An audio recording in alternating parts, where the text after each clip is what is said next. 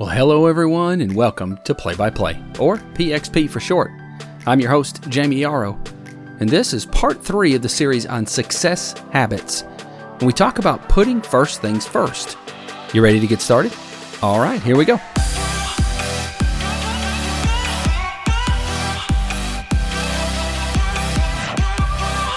Well, welcome back, everyone. This is part three on success habits. Now be sure to go back and listen to the previous episodes if you missed those. Today we're going to tackle a topic that is oftentimes uh, easy to understand, but but way harder to put in practice.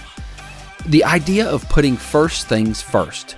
Now that's about doing those things that you know need to be done and getting those things done first, making deliberate efforts to place focus where it needs to be to not procrastinate on tasks that are um, that are a priority and to apply your resources in a manner that's going to be most effective for you to reach your goals.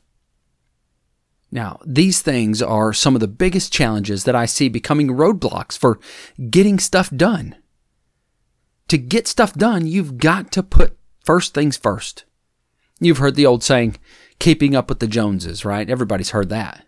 I think we all know what that means, and I think in our head, we probably all recognize the pitfalls that come with trying to keep up with the Joneses. Yet, many people, and even some of you listening to this podcast today, you're in a trap because your focus is on the Joneses and not on the whatever your name is, fill in the blank there. I was listening to a, a very successful real estate agent do a training session about a month ago, and she made the comment that everyone in her family drives used cars that are paid for. She said they have a rule that they're not going to have car payments. Now, I'll tell you, this agent is plenty successful to drive probably whatever she wants, but yet she chooses to put first things first. Now, don't get me wrong. Uh, if cars are your thing, then maybe that's one of your first things. But if you want to drive a Maserati because you're trying to play a part, but your wallet's not ready for that role yet, then you're probably not putting first things first.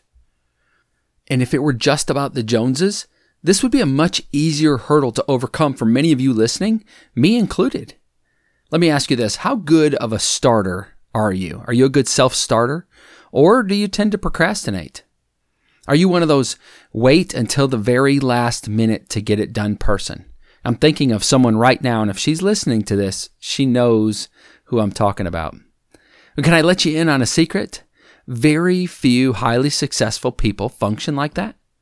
Look, I'm not saying that uh, highly successful people may not be procrastinators by nature, but they've developed habits that overcome those things. They may leverage the people around them that can act as accountability so that they can still get stuff done. You know, there's an old saying that says procrastination is the enemy of success. I didn't make that up. It's been around forever. And are there those that are defying that saying? Yeah, I'm sure there are. There's anomalies in everything, but do you think that you're one of them? I mean, do you have a history of procrastinating on important tasks, yet the outcome is just top notch? It's out of this world? Probably not. I mean, generally speaking, when we procrastinate on something, it ends up not being our very best effort or our best work. Look, we only have so many hours in a day. You've got to make them count. Time is an incredible thing, isn't it? It can give us our very best of experiences, or it can rob us of our best efforts. Focus on those things that you need to get done. The first things first. In most cases, work precedes play. And that's a hard thing sometimes, though. Uh, I've always had the motto in my organizations we're going to work hard and we're going to play hard but it's got to be in that order. That means we're going to get after it and we're going to get things done and we're going to earn the right to then have a good time. But not until we've taken care of our obligations, not until we have put the first things first. Look, I've got a lot of irons in the fire. If you've been listening to me for any length of time, you know that, right? And it's easy for me to get distracted doing those things that I love versus doing those things that I might not love but are necessary. I mean, I've got this podcast.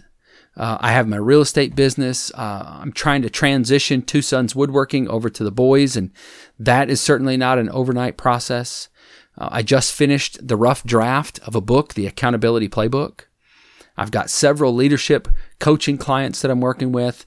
Uh, I recently jumped on board of a crazy successful social retail project.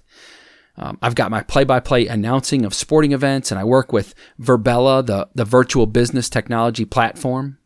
Um, let's not forget, all through all that, I'm a husband and I'm a father. With all that that's going on, it's important for me to put first things first. Now, there are several of the things on that list that I like to do more than the others, right? Surely that's the case with you as well. But I need to make sure that the revenue drivers in that list are doing what they're supposed to do. I need to make sure my family is getting the attention from me that they deserve. And when I get it all aligned just right, when I'm taking care of first things first, then I can enjoy those other things that I might also find rewarding. The bottom line is this, folks. Whether we're talking about business commitments or relationships with our significant other or our children, or service to our church or obligations in our community, whatever the case may be, one of the habits of success is to put first things first. So, my challenge to you today is this take a step back, evaluate where your effort, where your attention, and where your finances are going, and make sure that you are putting first things first. Well, that's all the time I've got for today. Thank you for listening to Play by Play. If you enjoy the podcast, please share it with your circle. Remember, we're a replica of the five closest friends that we have. And if you like the podcast, chances are they're probably going to like it too.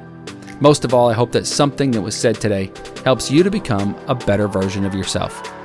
I'm your host, Jamie Yarrow, and I hope you have an amazing day.